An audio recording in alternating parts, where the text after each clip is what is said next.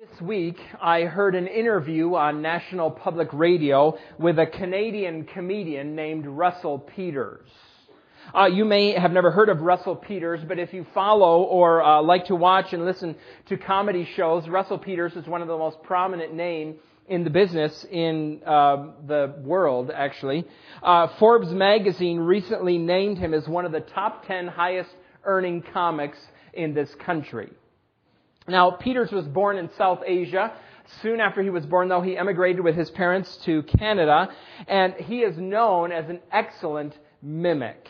Uh, he can do accents of all sorts, of all kinds of people from all different regions. He has made his living by uh, uh, doing Arabian accents and, and uh, uh, mimicking Indians and Asians. He's really very skilled. Uh, he also is not afraid to uh, uh offend people. Uh, he has built his career on poking fun at cultures and classes and race and ethnicity. He, he f- offends some people. Um, most people just like to laugh along. It is healthy to be able to laugh at, at yourself. Uh, when he was interviewed by NPR, the, uh, the interviewer asked him if there were any subjects, any issues that were off the table. Listen to what he said. Well, I don't really talk about religion just because some of my audience may be very religious and I don't want to offend their beliefs. I feel like if you need it in your life, then enjoy. I don't feel like I need it. I accept accountability for things that I do and say in my life, and I feel that religion is a way to hide from accountability. I've been thinking about that statement a little bit. I accept accountability. I take responsibility for things that I do and say in my life, and I feel that religion is a way to hide from accountability. I wonder what he means by that, or, or, why he thinks that religion is a way to dodge your personal responsibility. I always thought you could do that by going on Oprah. Uh, maybe, uh, maybe uh, Russell Peters is thinking of people who, who blame God for their actions. Um, religious practitioners of every stripe use religion as an excuse for uh, sexism, racism, bigotry, greed. Why can't women drive cars in Saudi Arabia? Because Allah says so. Uh, there's not many specifics about cars in the Quran, but, but religious people have found it there. Or maybe Peters, when he's talking about dodging responsibility, is thinking about religious believers who take forgiveness or who talk about forgiveness as if it's an easy thing. Uh, this is the, the type of religion that the Godfather movies taught us about. Um, you can do as much as you want during the week. You can create as much mayhem. You can order murders. You can run drugs. You can evade police officers. As long as you're in church, uh, on Saturday or Sunday morning, you're okay. God forgives you. You don't have to grapple with the reality of, of what you do as long as you have a pastor or a priest or an imam who provides you with the cover. You don't have to take responsibility. You have a holy man who will tell you it's okay. Maybe that's what Peters is thinking of. That, that may be true of other religions, of some religions, but this dodging of our responsibility is, is uh, not true of the Christianity that's taught in the Bible. And it's not true of the Hebrew form of worship that God established for the Israelite people in the Old Testament. Uh, in fact, the whole system of worship that God has created begins with costly honesty about who we really are. The only way, in fact, that you can have a real relationship with the real God is through blunt acknowledgement of your condition, of who you are, of how you really stand before Him. That's where it begins. Uh, last week we started a study of the, of the book of Leviticus. It's the third book of the Bible. It is uh, it's a book for Levites. It's the priest's book of worship. It's part of the story of how God uh, who created the world chose one man named Abraham and his family, the nation of Israel, to be at the center of his plans to recreate and rescue the world that we human beings have broken.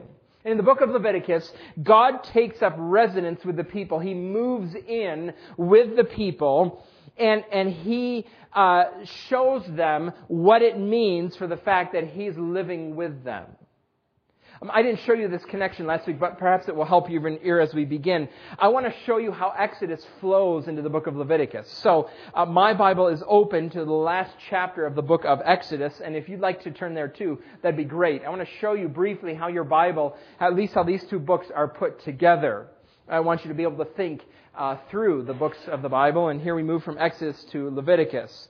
Uh, again, I'm in Exodus chapter 40, conveniently for me. The last page of Exodus is on the left, and the first page of Leviticus is on the right. You know about Exodus probably from Sunday school or from that fine movie starring Charlton Char, Charles Charles Heston. Whew. Charles Charles. That's what I was. My problem is Charlton Heston. Well, anyway. Okay, so that was way before my time. Way before my time. Way before my time. Anyway, the book of Exodus starts. How does it start? Uh, God's people, uh, Abraham and his family, they move down into Exodus. They're there for sla- as slaves for 400 years, and God rescues them. That's the story of Exodus. God rescues them from Egypt. He brings them up. He's going to take them to the promised land. He gives them the Ten Commandments. He tells them about the covenant that he's going to have with them. And then, for most of Exodus, he instructs them in how to build a tent, a special tent. All the people live in tents, and God is going to live in a tent too. It's called the tabernacle tabernacle, and this is going to be the special dwelling place of God among the people. God gives them detailed instructions in the book of Exodus, and then it repeats almost verbatim those instructions as they actually do what um, God has told them to do. Now look at Exodus verse four, chapter 40, verse 34. Here's what's going to happen. Then the cloud, the cloud was the visible presence of God. That's how they knew God was with them. They could see Him in, in a special cloud. That cloud covered the tent of meeting. It covered that tent they made. And the glory of the Lord filled the tabernacle. Moses could not enter the tent of meeting because the cloud had settled upon it, and the glory of the Lord filled the tabernacle. Now we'll pause there for just a minute. What happens now in verses 36 and 30 uh, through 38? He tells the people what the cloud does and how God moves them. Here's the habit that they had. In all the travels of the Israelites, whenever the cloud lifted from above the tabernacle, they would set out. But if the cloud did not lift, they did not set out until the day it lifted. So the cloud of the Lord was over the tabernacle by day, and fire was in the cloud by night, in the sight of all the house of Israel during all their travels. So if you went up to an Israelite and you said, Is God with you? Yes. How do you know God's with you? Because I can see him. He's right there over that tent. That's God's tent. This is my tent. God lives in that tent. Now, notice here, verse 35 says, Moses could not enter the tent of meeting because the cloud had settled upon it and the glory of the Lord filled the tabernacle. Right over to verse 1 of Leviticus 1. The Lord called to Moses and spoke to him from the tent of meeting. Can you see how they flow right one from another? Exodus right into Leviticus. The tent comes down and then God calls to Moses, Moses, speak to the Israelites and say to them, and then he gives them instructions. Now that I'm here, now that I'm in this tent that you have built for me, I'm going to tell you what it means for you that I live here in this tent with you. Um, what, it, what does it mean that the Holy God has taken up residence physically among the people? And in this book, there are some hard and strange laws. And most of the hard and strange laws in Leviticus are aimed at protecting the people from the Lord's invasive, omnipotent holiness. Um, every summer, it seems, I hear more and more and more from people about sunscreen. They talk about sunscreen more than when you were a little kid all the time, right? Got to put sunscreen on uh, constantly. You need to be protected from the sun. The sun can kill you. Uh, we couldn't live without the sun. The sun provides light and heat. Its gravitational pull keeps the galaxy in order. It's a tremendous blessing. But careless, thoughtless, sloppy exposure to the sun will kill you.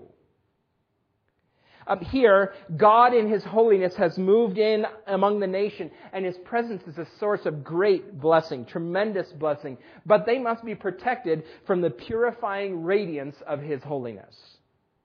And Leviticus teaches them, the people, about how to live in the presence of this holy God. It's also aimed at creating categories in the people's minds so that they really understand how different, how separate, how other God is from them in His goodness, in His power, in His glory, in His beauty. One of the things that I want from us as we study this book is that we would understand these laws not because we're responsible to follow them. We're not a covenant people like this. We're not a nation living in the promised land like this. Um, but we, we want to know God's beauty and glory and power. Uh, most of you know I, I like to learn about history, people who lived a long time ago. My wife, not so much. But she likes art and she likes architecture. So one of the things that we do together, uh, we have discovered, is we like to visit old houses. Not like my old house, but like old historic houses. Uh, several years ago, we went to uh, Monticello, Thomas Jefferson's home in Virginia. Maybe many of you have been to that home. It's one of the most beautiful homes in uh, the country. If you go for a tour of this house, one of the things you'll see uh, uh, is interesting in his foyer is this huge clock to tell time. The clock not only gives you the uh, hour and the minute, it also tells you what day of the week it is. Uh, there's a series of, of weights and, and, and pulleys that every 24 hours over on one side of the wall, there's the days of the week painted on the wall and weights, and they move down uh, every day, every 24 hours to indicate what day of the week it is. If you go and you notice the wall, it's very odd. There's only six days written on the wall, according to the laws of physics that were bound, uh, that were uh, entailed in this foyer. He, he didn't have enough room for all seven days of the week. The tour guide told us that Thomas Jefferson had a seven day clock and a six day wall. So what did he do? Jefferson ingeniously drilled a hole in the floor so that the weights could go all the way down into the basement. And actually, if you go into the basement underneath the foyer, you'll find written, painted on the wall, Sunday. Last day of the week, there it is in the basement. I, find that fascinating. It's very interesting to me to go and, and, and um, I uh, appreciate his creativity, his ingenuity. I don't, I don't admire the clock because I need a clock like that. I have dozens of devices around my house that tell me what day it is. In fact, I'm more aware of what day it is than most people in Thomas Jefferson's uh, day were. But seeing his house enables me to know his mind, and I appreciate it. And we're reading the book of Leviticus so that we can know God's mind, not to recreate this house, but to know his mind. Now, today what we're going to do is we're going to begin looking at what God told Moses and the Israelites about sacrifices. Sacrifice, the sacrificial system uh, comprises the first seven chapters of the book of Leviticus. From 1 3 through 6 chapter 7, he describes the five different types of sacrifices and how the people were to bring them burnt offerings, grain offerings, peace offerings, sin offerings, and guilt offerings. Then in chapter 6, 8 through the end of chapter 7, he describes how the priests were supposed to handle them. Now, this is the section of Scripture most geared, uh, most likely to offend members of PETA, people for the ethical treatment of animals. This is here established an institution that will involve the bloody slaughter of thousands, if not millions, of animals. This is a bloody religion. Actually, you don't need to be an animal rights activist to uh, wonder about this. This is strange and violent and gory. What I want to do is I want to describe how this uh, burnt offering happened here for a few minutes. Uh, the burnt offering was the most common type of offering. This is a description in Leviticus 1 of family worship. Now, if you were to read in the book of Numbers, specifically Numbers 28 and 29, it would tell you about national sacrifices Every day, according to Numbers 28 and 29, the priests were to offer burnt offerings, one in the morning, one in the evening. If you wanted, though, as a family to worship, this is what you would do. This is about individual family worship, Leviticus chapter uh, 1. Um, burnt offerings are listed first here in this order, although you usually, we'll talk about this more in the weeks to come, usually didn't offer just a burnt offering. The burnt offering would be one of a series of offerings that you would offer if you were to take your family and go to the tabernacle to worship. We'll uncover that, uh, Lord willing, as the time goes by. There were three types of burnt offerings, and the Lord describes them all here in this chapter. Uh, the differences are based on your wealth. You did the same thing with them, but depending on how wealthy you were, determine what kind of offering you brought. For example, in verses 3 through 9 of chapter 1, he talks about offering a bull, uh, an offering from the herd.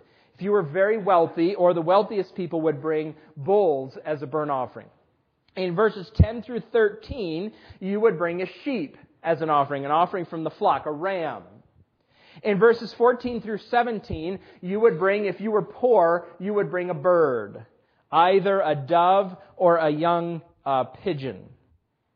Most people at times seemed uh, to offer rams. There was a gate in the city of Jerusalem called the Sheep Gate. And the reason it was called the sheep gate is because people, Jews who would travel from far away, wouldn't be able to bring their bulls or their sheep with them, their rams with them.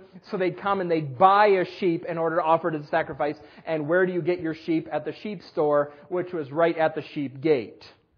Um, that's the offering that most people offered. The point of this difference between the three, the three types of offerings, were that it was a message from God that anybody can worship.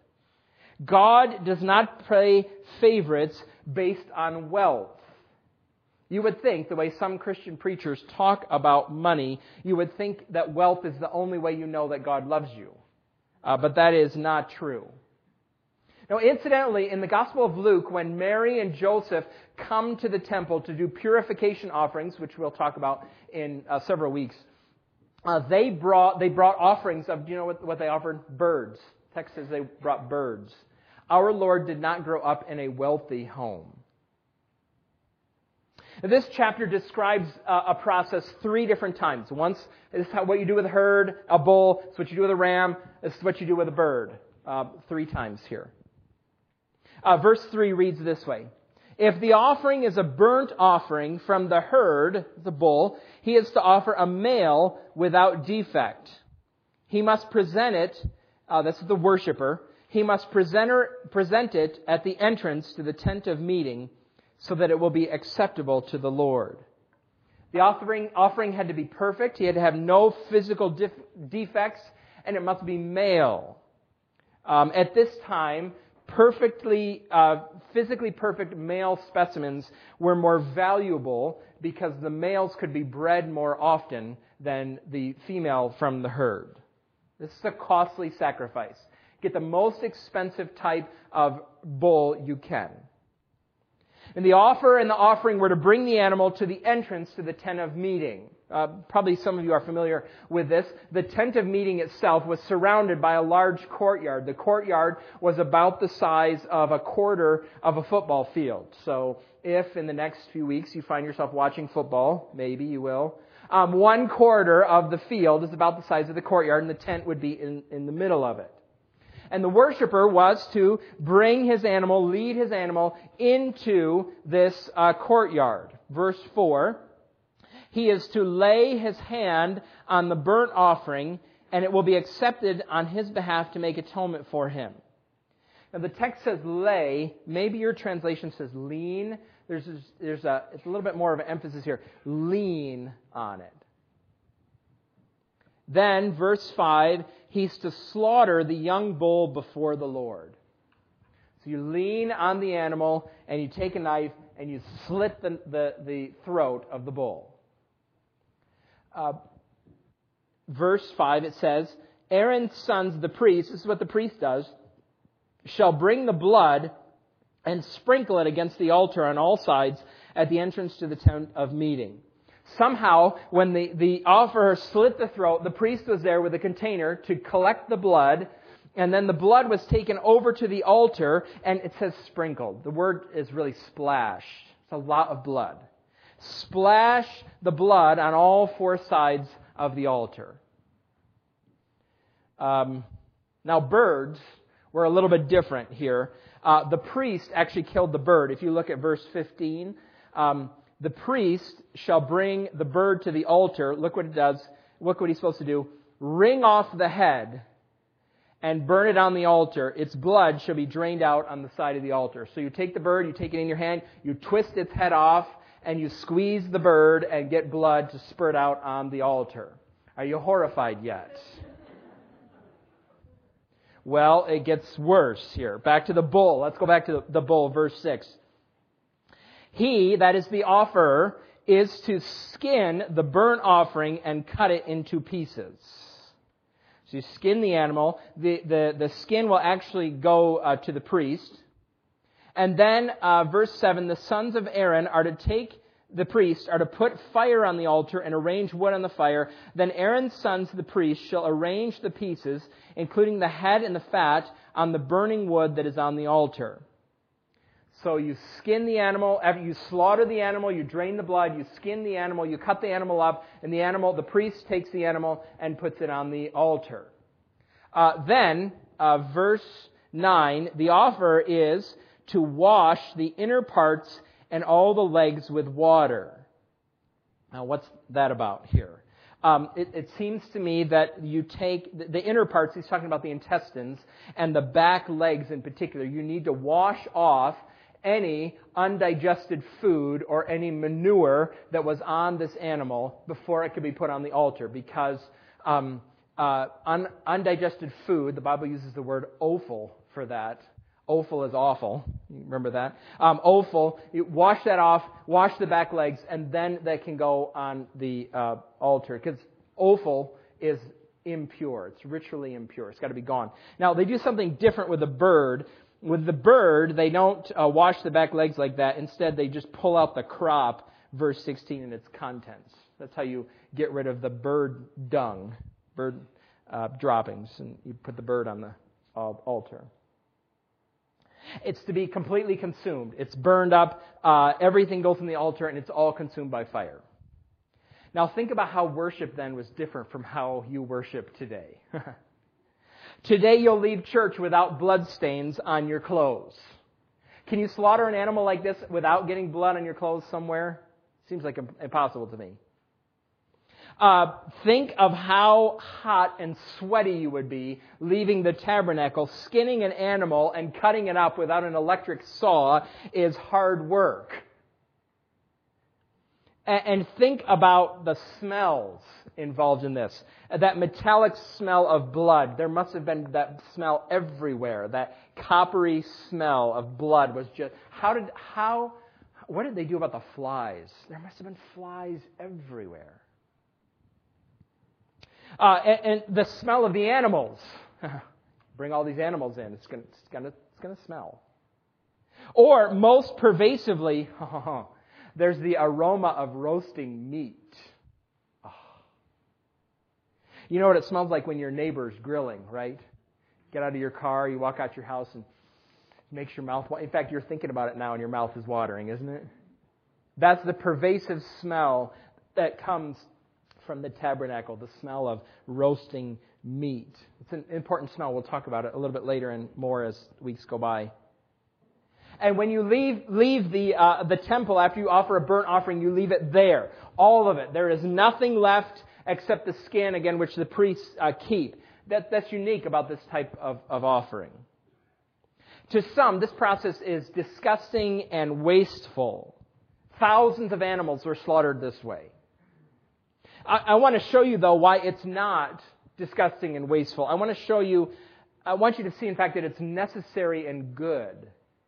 And, and I want to do that by unfolding to you what this uh, offering reveals about what is necessary in order to have a relationship with the God of the Bible. There's, there's two things I want you to see, actually, the th- three. Uh, first, this text tells us that to have a relationship with the God of the Bible, you must approach Him on the basis of a substitute. To worship, to have a relationship with the God of the Bible, you must approach Him on the basis of a substitute. There is no other way. There is no other way to come before the God of the Bible. To know this God, to worship this God, to be accepted by Him. That He accepts the substitute is a mark of His grace. There is goodness in this, uh, this process. It is kind on his part that he allows you to come through a substitute. Now, some people might object to this. Why an animal? Why did an animal have to die like this? Why is God so violent in his demands? Is the God of the Bible bloodthirsty? It seems he's awful bloodthirsty according to this passage. I think when you raise that objections, you might misunderstand what the Bible says about our true condition before this holy God. Uh, this week, my son was thrilled. They were on sale, and my wife brought home for him one day new pajamas, Superman pajamas. Uh, probably some of you have seen the picture. I, I took a picture. He was very proud of his Superman pajamas. And when my children, this is, we live in the 21st century, when my children accomplish something, they say, take a picture and put it on Facebook. So, I posted a picture of Luke in his Superman pajamas. Um, his interest and his delight in superheroes is only going to grow and develop as he gets older. Um, I, I, remember playing with my super action, uh, superhero action figures. Uh, he will play with his, and he'll act out his own rescue stories. And we're drawn to these sort of stories, all of us. In fact, if you doubt how drawn we are to stories like this, just look at the box office receipts from the movie theater every summer. We love superhero stories. And in every superhero story, there are three essential characters. There's the superhero, Superman, Batman, Spider-Man, Green Lantern. Uh, there's the villain, Lex Luthor, uh, Lex Luthor, the Joker, the Penguin. And then there are victims. All three of those. The Superhero, the villain, and the victim. The one who's been oppressed, abused, imprisoned. Uh, those who need to be rescued.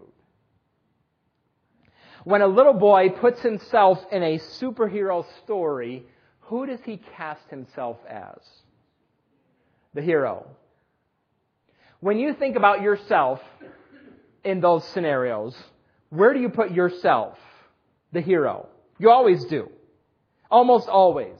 That's why they make Superman pajamas. You probably can't find Lex Luthor pajamas. They're probably somewhere. Some sadistic person makes them, but they're hard to find. And trust me, there are no such thing as victim pajamas. No little boy wants to put on his pajamas and say, look, I need to be rescued. Uh, you put yourself in your imagination in the story as uh, you're the one who has come to save the day. You punish the evildoers. You rescue the oppressed. Know, some of you, you, you put yourself in the story. You might label yourself as, as the victim. That's the sort of life you've lived the one who needs to be rescued. But I don't think anybody here gladly puts themselves into the story as, as the villain. Think about that. Wasn't I, I read reports. I didn't watch and hear every word, but wasn't interesting this week. Lance Armstrong is the victim of a corrupt cycling culture, isn't he? Hmm. Uh, you, you don't put yourself there as the, the oppressor, the abuser, the imprisoner. Uh, the truth of the matter, though, is that the Bible says that's where you belong. You're the villain. Actually, the Bible is, is uh, not that simplistic. The Bible says that you at various times in your life fill all three roles. Sometimes you're the hero, sometimes you're the victim, sometimes you're the villain. Imagine this, you're driving home from work, you had a bad day and you're angry because your boss was having a bad day and he took it out on you. You are the victim of his power, his authority. But as you're driving along, uh, you're, you're, moving along the road and there's somebody, long line of traffic, somebody who wants to get in. Uh, and he's been waiting there a long time and, and you wave him in and you're the hero. You rescued him from a traffic nightmare. And you get home and, well, you still had a bad day, and in the next couple hours, you make your spouse, your children, feel the intensity of your bad day. And in that course of what, three hours, you are uh, victim, superhero, and villain, all at the same time. Uh, the sacrifice, this sacrifice is aimed at your villainy, your culpability before God according to the Bible, God is the hero who rescues every victim and he ensures that perfect justice is done. But if God's justice is done perfectly, some of it we clamor, oh God, be just, be just, be just. His justice is aimed right at my life for the villainy that I have done. For the oppression that I have leveled, the unkindness that I have dealt, the aggression that you have spread to your spouse and to your parents and to your kids and your siblings. God Himself in that you don't honor him as he deserves to be honored. See, Christianity is not about escaping accountability, it's about owning accountability. And if you own your accountability like God says, huh, you are destined to die The Bible says this from the beginning. Oppressors, abusers, imprisoners, snobs, gossips, liars, thieves, the impatient, the grumblers, they all deserve to die. You can't come to God without a substitute. You cannot come on your own. Now, what does the substitute do here? Two things, they're, they're related. First, the substitute dies in your place. It dies in your place. This is a key element of the whole process. The identification that takes place between the worshiper and, and the bull. Lean on it. Put your hand on it. Lean on it. And what do you do then? There's no words here. Uh, listen to Leviticus 1 to describe what, what you do when you lean on this bull. There's, um, do you confess your sins? Some people think so. Maybe there's Psalms, you would quote a Psalm. There's lots of Psalms that talk about burnt offerings and, and prayers to God to accept the burnt offering. Maybe that's what you do. But this process of leaning and, and slaughtering is, is a statement this animal represents me. This animal dies the death that I deserve to die in the presence of a holy God. I'm the oppressor. I'm the abuser. I'm the negligent. I'm the adulterer. I'm the thief. I'm the one who's bitter. I'm the one who's arrogant. And, and this animal is me. He dies in your place. Second, he atones for your sin. He atones for your sin. Verse 4 he is to lay his hand on the head of the burnt offering, and it will be accepted on his behalf to make atonement for him. The word atonement is one of the most important words in the book of Leviticus. It comes from an old English word. The word was one-ment. One-ment. Um, it means to be unified. It means to have a close relationship, to be at one with someone. This is not the natural condition of us before God. We're alienated from Him. The Bible, the Bible describes sin in many shades and it uses diverse word pictures and talks about a variety of ways in which God deals with sin. Here, it seems to me, the emphasis seems to be on pacifying God's anger. That's what atonement here means. It is good and right for God to be angry at villains. We want Him to be angry at villains. He's angry at me because I'm a villain. And this offering soothes his wrath. It, it, removes it. It makes it possible for the worshiper and God to be reconciled. In fact, it's the only way through a substitute. Now, notice, notice something else here. Um, to have a relationship with the God of the Bible, you must surrender the substitute. You must surrender the substitute. The burnt offering is unique among all the other sacrifices because it is wholly consumed on the altar. And now here we're moving from atonement to adoration. This is an act of worship. I am making atonement with this animal and I am leaving it here and is being completely consumed as a sign of my allegiance. Meat was expensive. Meat was very expensive. Most Israelites didn't eat meat. That was not a part of their normal diet. Their animals served other functions. They were food only on special occasions. Remember, um, the prodigal son's father slaughtered the fattened calf. They had one animal set aside for, for a meal, a fancy meat meal. Other than that, you didn't eat meat.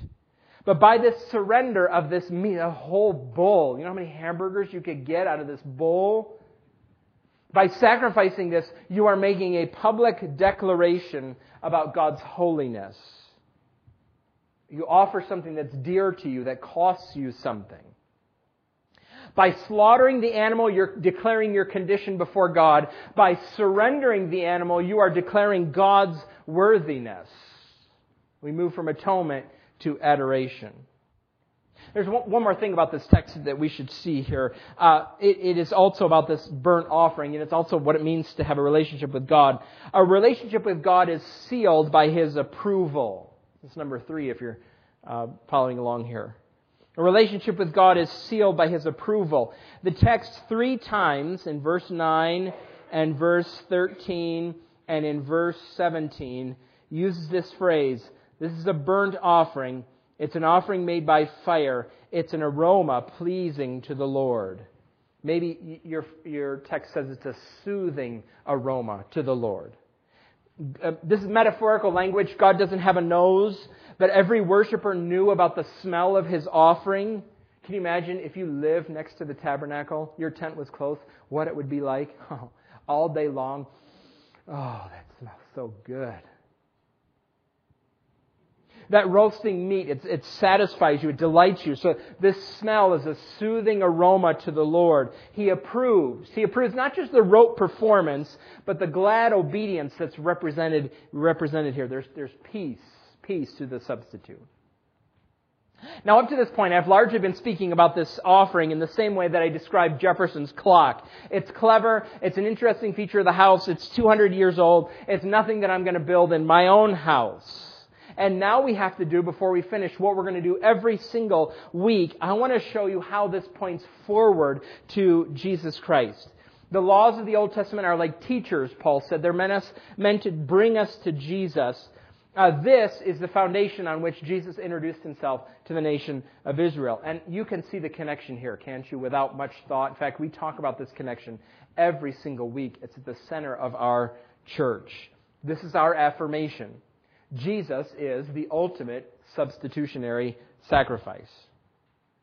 That's what this represents. Doing this offering every week, uh, every time they worshiped, the uh, people were to get this idea I need a substitute. And the New Testament comes along and declares Jesus is himself the ultimate sacrifice.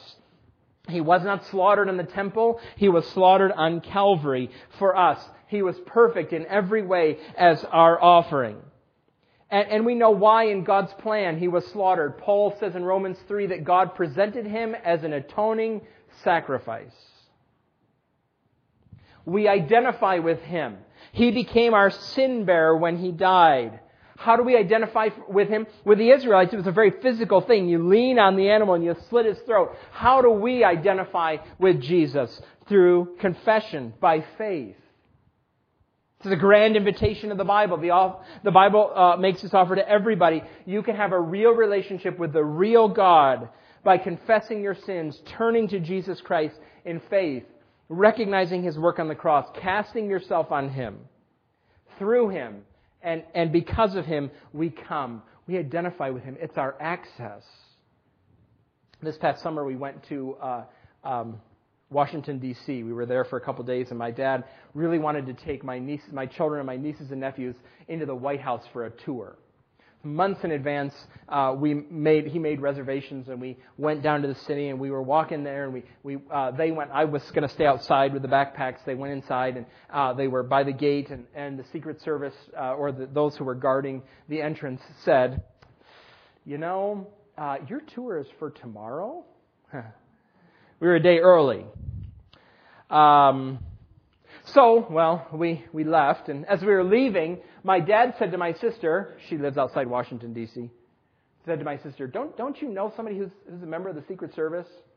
Yeah, I do, actually. She's in my Sunday school class, lives in the neighborhood. My dad said, Can't you call him? no, you can't call the Secret Service. But he would have been our access point. He, he, potentially could have been the way to get in, the only way to get in. And Jesus is the only way for us to get into a real relationship with the real God. You don't have anything that is true about yourself to make God pleased, to, to uh, uh, make you worthy to be in God's presence. You must have a substitute, and Jesus is that substitute. This is where many people confuse the gospel with Christianity. Uh, this is a sweet truth. You, you come into a relationship with God not because you're good or wise or obedient or faithful to your spouse or an American or because you attend church or you try hard or you sing well or you give a lot, but because of your identification with Jesus Christ. Only in Him. I'm coming through Him and Him alone, He who is our perfect sacrifice, substitute. This truth becomes increasingly precious to me as I study it, and I, I would like that for you. And, and it does, and, and, and it, as it does, what Paul says in Romans 12.1 becomes increasingly clear. It's written there at the bottom of this passage. It's a well-known verse. Paul's using sacrificial language, probably based on this burnt offering. It's something we're going to be unfolding in the weeks that are to come. Now that atonement has been made through Jesus Christ, in light of God's mercies, your life is now the adoration. You slaughter the animal for atonement. You offer the animal as allegiance. Now, Paul says, present yourself as a living sacrifice in light of God's work. The cross is the declaration of our unworthiness. We don't dodge it. We don't ignore it. And your choices every day, what you do with your body, are the statements of God's worthiness. And that's why Paul says this is your spiritual act of worship. Let's pray, shall we? Father, we come before you this morning and we are grateful to you for a number of reasons. We are grateful for Jesus Christ, our Savior, who is our perfect substitute. Uh, we didn't bring rams and birds and bulls to worship today. This building isn't filled with the smell of, of blood and roasting meat and hot and sweaty uh, offerers. We come to you through Jesus Christ. And oh, how we want to uh, own that truth more and more. You know how we are prone to think that uh, we can earn your, your credit with you, that we can um, merit favors from you if we do good enough throughout the week, if we do well. And, and yet we come only because of Jesus. Thank you, God, that you rescued us. Thank you, God, that you uh, forgive us. We are villains and victims. We acknowledge that before you today through Jesus Christ our Savior. It's in His name that we pray. Amen.